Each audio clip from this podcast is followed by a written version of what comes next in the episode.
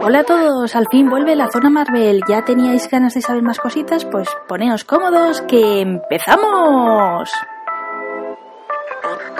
En este primer episodio de la segunda temporada os recuerdo que vamos a hablar de la fase 4, y es que este verano ya hemos tenido al fin los primeros detalles sobre esta nueva etapa del MCU. Entonces voy a comentaros qué se dijo en la San Diego Comic Con y en la Disney Expo, aunque se le conoce como D23, que también dieron muchísimos detalles, pero antes vamos a tener los titulares y antes de eso... Quiero compartirles que formo parte del evento más provocador de habla hispana, Reinventate Summit. Más de 30 speakers juntos impartiendo masterclass en vivo durante 4 días totalmente en línea. No se lo pueden perder. Les dejo el enlace en las notas del episodio para que tengan toda la información completa y adquieran sus boletos ya. Estará increíble.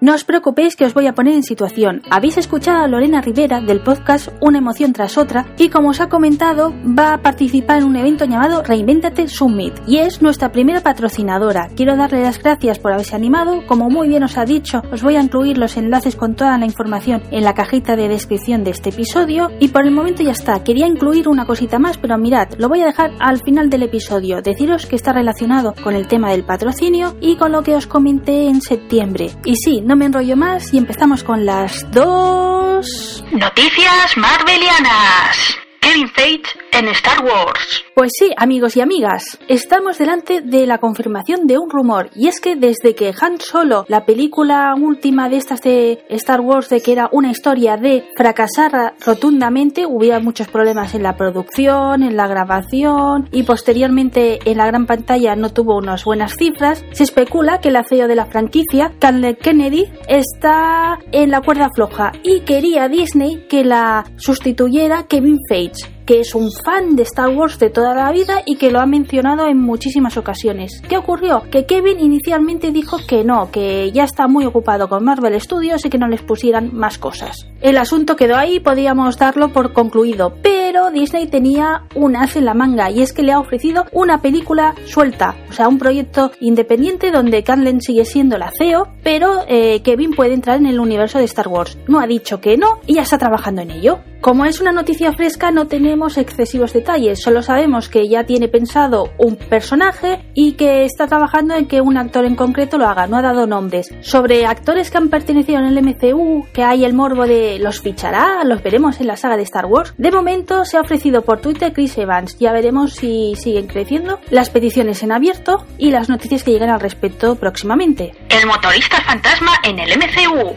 Estamos delante de un rumor que surge tras la noticia de que Ghost Rider, que os digo el nombre del personaje en inglés por si lo conocéis más por ahí y no por el castellano, iba a tener una serie en la plataforma de streaming Hulu y ha sido cancelada. Casualidades de la vida, el protagonista de la anterior noticia, Kevin Feige, se ha manifestado que le encantaría tener este personaje y poderlo tratar en alguna de las películas del MCU. También quiero añadir de que tuvo una acogida muy buena en la serie de Agents of S.H.I.E.L.D., entonces a mí me parece más correcto de que intentar continuar con esa saga y con esa presentación que hicieron en aquel momento. O bueno, si estamos en una de origen no va a pasar nada. Entonces, ¿qué dicen los rumores? Pues que se está preparando y que ya están hablando de Avengers 5 y que podría estar pues precisamente el motorista fantasma entre los personajes, además de que sería la presentación oficial de los X-Men. ¿Será verdad? ¿No? Próximamente lo veremos. Lo que sabemos de la fase 4 del MCU. Quiero dejar muy claro que son noticias oficiales, ya sea porque se hayan dado los eventos que he mencionado o alguno de los protagonistas lo ha confirmado en alguna entrevista. De ahí de que Ghost Rider, como no está confirmado absolutamente nada y es una rumología, he preferido incluirlo en el apartado de noticias y no por aquí de la fase 4. Dicho esto,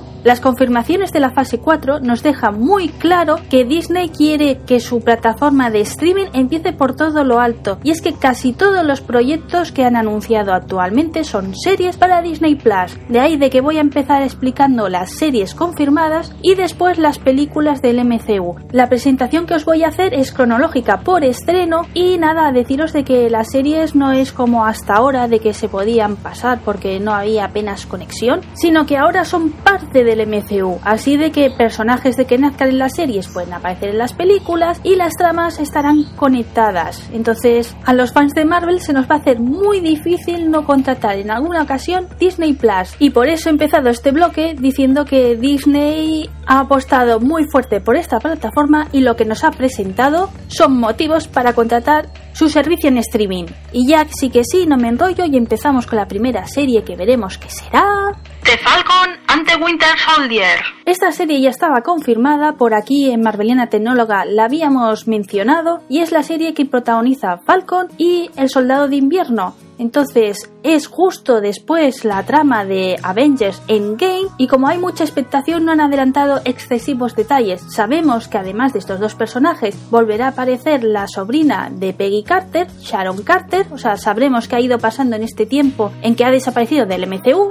aunque el regreso más esperado es el del personaje que interpreta Daniel Brühl, que se llama Zemo y que lo conocimos como el villano de Civil War. Entonces tiene bastante chicha a ver qué nos tienen preparado por ahí. Y el personaje que hará su aparición en el MCU mediante esta serie es el de USA Agents y más concretamente cuando lo interpreta esta figura John Walker. Imagino que próximamente se irán sabiendo más detalles cuando se vaya acercando la fecha del estreno y si tenéis curiosidad de cuándo la podremos disfrutar será en otoño del 2020. WandaVision. Esta serie cuando fue anunciada dio bastante chof en la comunidad, más cuando se confirmó de que iba a estar ambientada en los años 60, o sea que iba a ser una cosa rara y pues por ello muchos dijeron, mira, esta no la voy a ver. Por eso Marvel es muy lista y es la que más información nos ha proporcionado, hasta el punto de que como la sepáis diréis, jo, tengo que verla sí o sí. La serie está catalogada como una sitcom clásica con toques de epicidad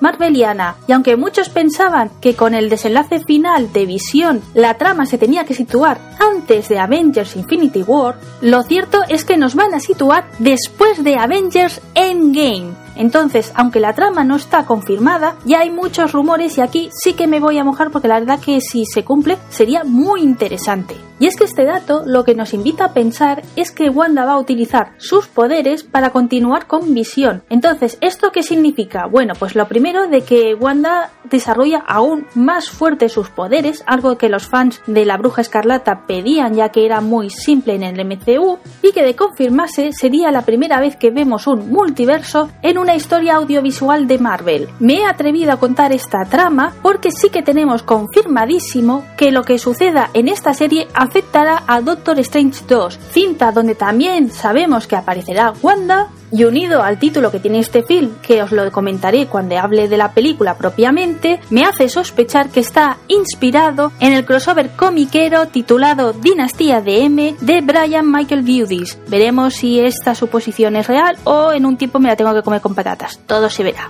Y volviendo a los datos confirmados, además de Wanda y Visión, sabremos que aparecerán los personajes Randall Park, quizá el nombre no suene mucho, pero aparece en Ant-Man y la avispa y es el agente del FBI que vigila a Scott cuando está en arresto domiciliario. También nos han confirmado que regresará al MCU Darcy Lewis, la divertida ayudante de Jane Foster. Y el tercer y último nombre es el de Mónica Rambeau, o Rambeau como queráis mencionarlo. Es la hija de María Rambeau y la conocimos en Capitana Marvel, pero no es esa niña dulce, sino que ya es una mujer que la interpreta la actriz Teyona Parris.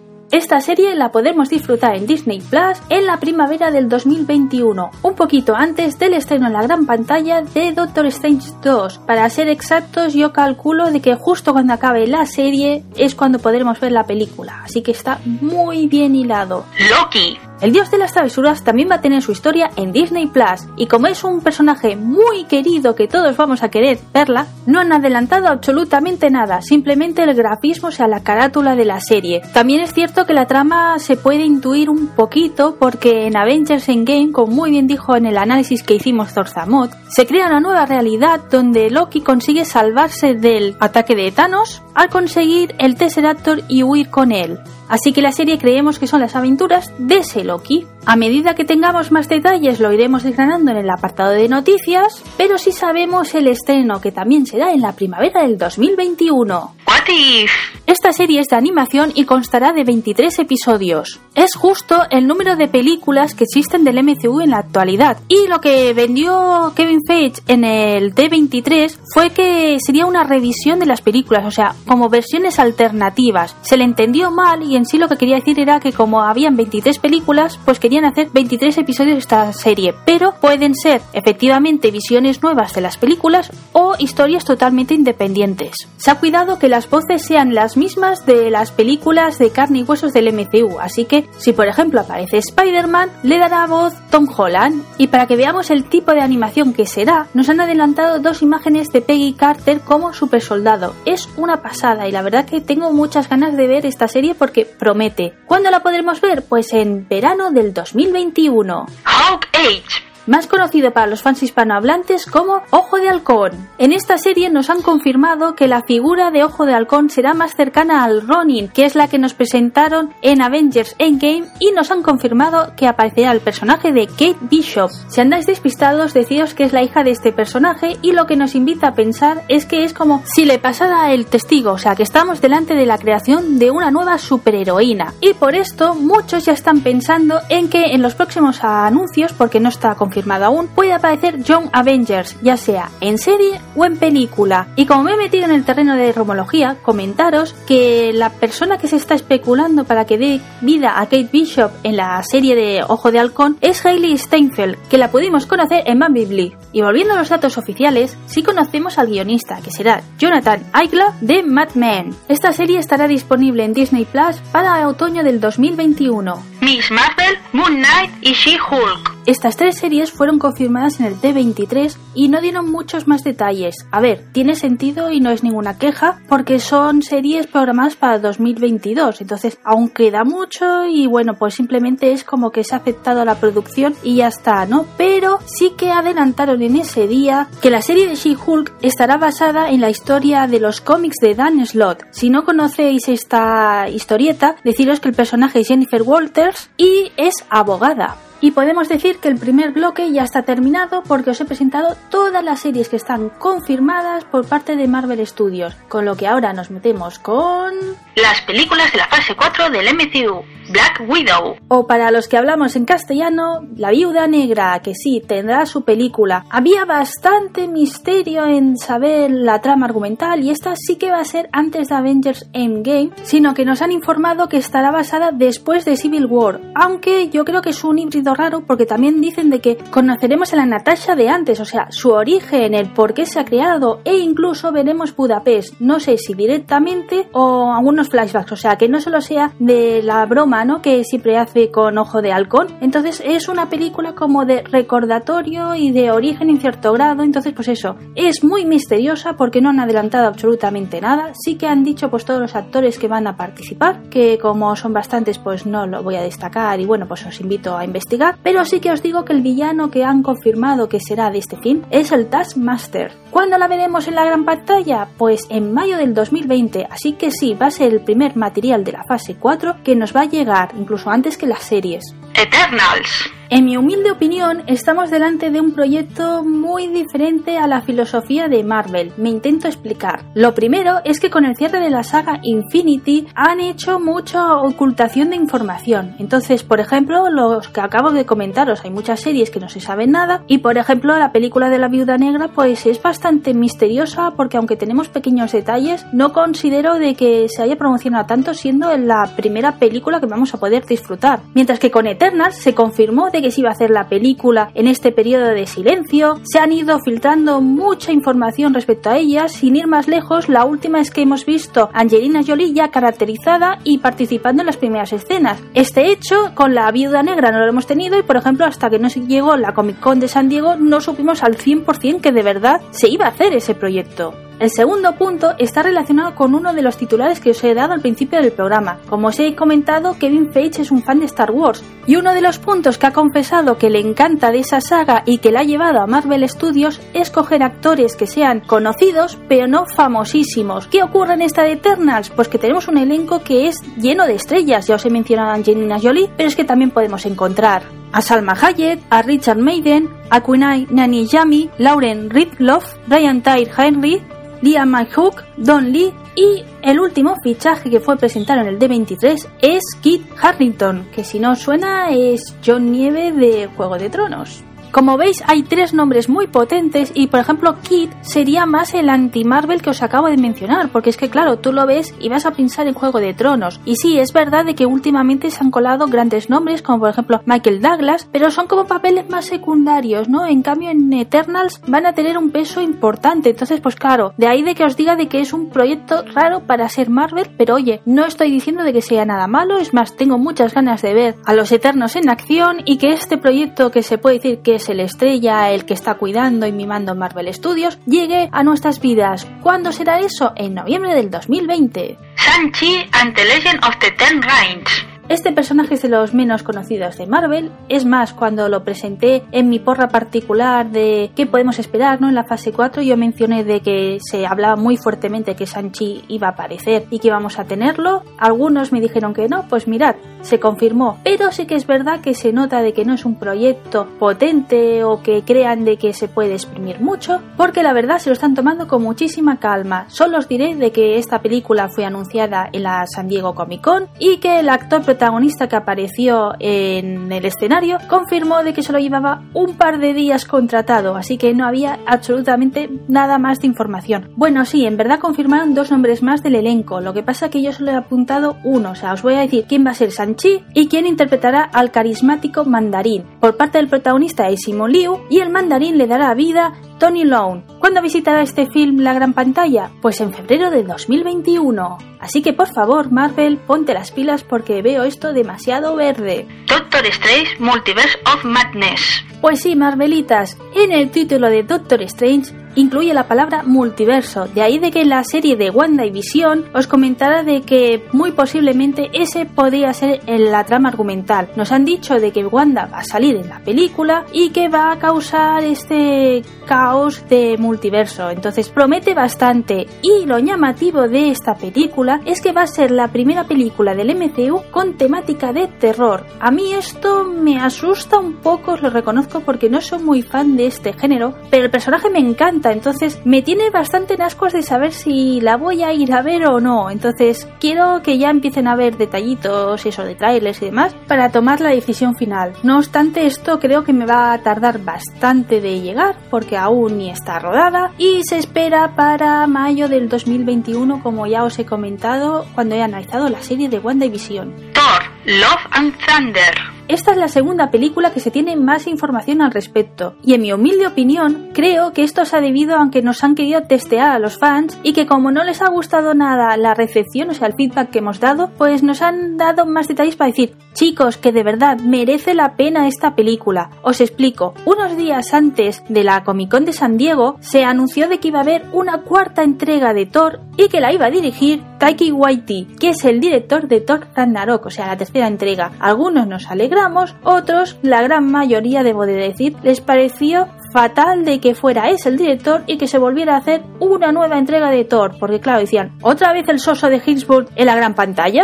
Pero Marvel tenía un as debajo de la manga, y es que ya se había filtrado que Natalie Portman podía volver al MCU, como muy bien nos dijo Zorzamor en el análisis de Avengers Endgame. Hubieron bastantes escépticos, pero claro, llegó la Comic Con de San Diego, el momento de que hablaran de esta película de Thor, que os recuerdo que el título es Love and Thunder, y apareció en el escenario Natalie portando el famoso martillo diciendo, ahora es mío, o sea, vamos a ver una Thor femenino. Vamos, es que estalló todo Twitter y pasó de ser qué horror de que hagan una nueva película de Thor a Dios mío, quiero verla. Y antes de que salgan en comentarios, sí, confirmar de que hubo el sector que se mantuvo firme y decir, oye, yo Thor 4 no pienso verla, pero es un sector muy minoritario y la verdad que casi todo el mundo cambió de opinión, o sea, fue una noticia muy bien recibida. Y también está confirmada la presencia del personaje Valkyria, pero de ella no quiero comentar nada, ya que hace un tiempo me propusieron un tema que justamente va relacionado con el rol que tendrá en el film, entonces lo vamos a dejar para diciembre, ¿de acuerdo? Porque es que si no, entonces en diciembre es repetirme otra vez, pero vamos, lo puedo resumir que todos los haters que tuvo Capitana Marvel por el tema de que era una heroína y todo eso, les va a escocer muchísimo esta película. ¿Cuándo la podremos ver? Pues en noviembre del 2021. Culebrón Spider-Man. Pues nada, parece que si Marvel no la lía cada verano no es feliz. El año pasado, por ejemplo, este podcast se estrenó porque quería manifestar mi opinión sobre el culebrón de James Gunn y esta vez le ha tocado al bueno de Speedy. El tema es que se ha acabado el acuerdo con Sony y había que volver a negociar. Entonces, pues bueno, cada uno empezó a jugar sus cartas e intentar pues a manipular los fans, ¿no? Yo creo que era también para atentar a la gente, aunque tengo una teoría más sucia. Yo creo que sí que había acuerdo, pero que querían cebar el D23, porque claro, con la Comic Con de San Diego ya se había dicho todo. Si analizamos el evento de agosto, Disney pues no compartió mucho, la verdad, sobre Marvel. Entonces, claro, ¿qué nos quedaba, no? Para poderlo seguir y que hubiera expectación, pues tener la incertidumbre de si Spider-Man se quedaba en el MCU o no. Y a día de hoy sigo pensando que ese ha sido el fin, porque, oh casualidad, estaba en ese evento Tom Holland presentando una película de Pixar, Onward. Así que qué casualidad que hay mucha gente afectada sobre ese tema, presentes en ese evento y salta unos días antes. ¡Ups!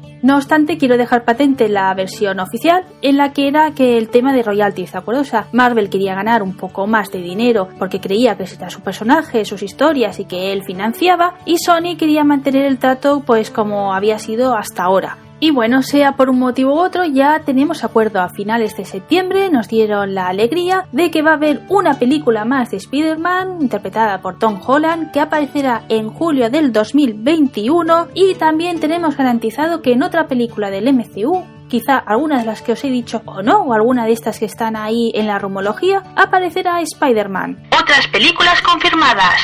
Y si lo que os acabo de compartir os parece poco, deciros de que hay 5 proyectos más confirmados, aunque no han dado excesivos detalles, así que los he englobado así todos de golpe. En mayo de 2022 tenemos garantizada la segunda entrega de Black Panther, y también en ese año debería de salir Guardianes de la Galaxia Volumen 3. Al final del panel de la Comic Con de San Diego, Kevin Feige confirmó de que tendríamos una segunda parte de Carol Danvers, o sea, la Capitana Marvel volvería a la gran pantalla, y los rumores apuntan de que quizás sería la tercera del 2022. También en ese momento de despedida confirmó de que habría película de los 4 Fantásticos próximamente. De esta no hay absolutamente nada, simplemente ha dicho que lo quiere hacer bien y que sea épico y que al fin tengan la presencia que se merecían en la gran pantalla. Y la bomba fue, como muy bien ya adelanté, Blade, que lo interpretará Mahershala Ali. Pensaba que quizá en el D23 darían más detalles y que podría destacar más aquí, pero la verdad que no hay mucho más de lo que ya adelanté hace unos meses, así que estoy por finalizado este repaso del que nos espera en la fase 4 del MCU. Para finalizar, quiero compartir con vosotros lo que he dejado pendiente al principio del audio. Es una tontería, ya os avanzo, pero a mí me hace ilusión poder compartir con vosotros la alegría de que los episodios de octubre van a ser los últimos que grabo con este micro. Sí, amigos y amigas, me habéis ayudado y dado un empujoncito para poder mejorar el equipo. Espero de que lo podáis disfrutar, de que se note. Por mi parte, decir de que vamos a seguir trabajando duro y poniendo lo mejor de nuestra parte. Gracias por haberme seguido. Nos vemos en una semana con la zona Tecno y en un mes con la zona Marvel, que os aviso que va a estar dedicada a Stan Lee. No me enrollo más y sed buenos.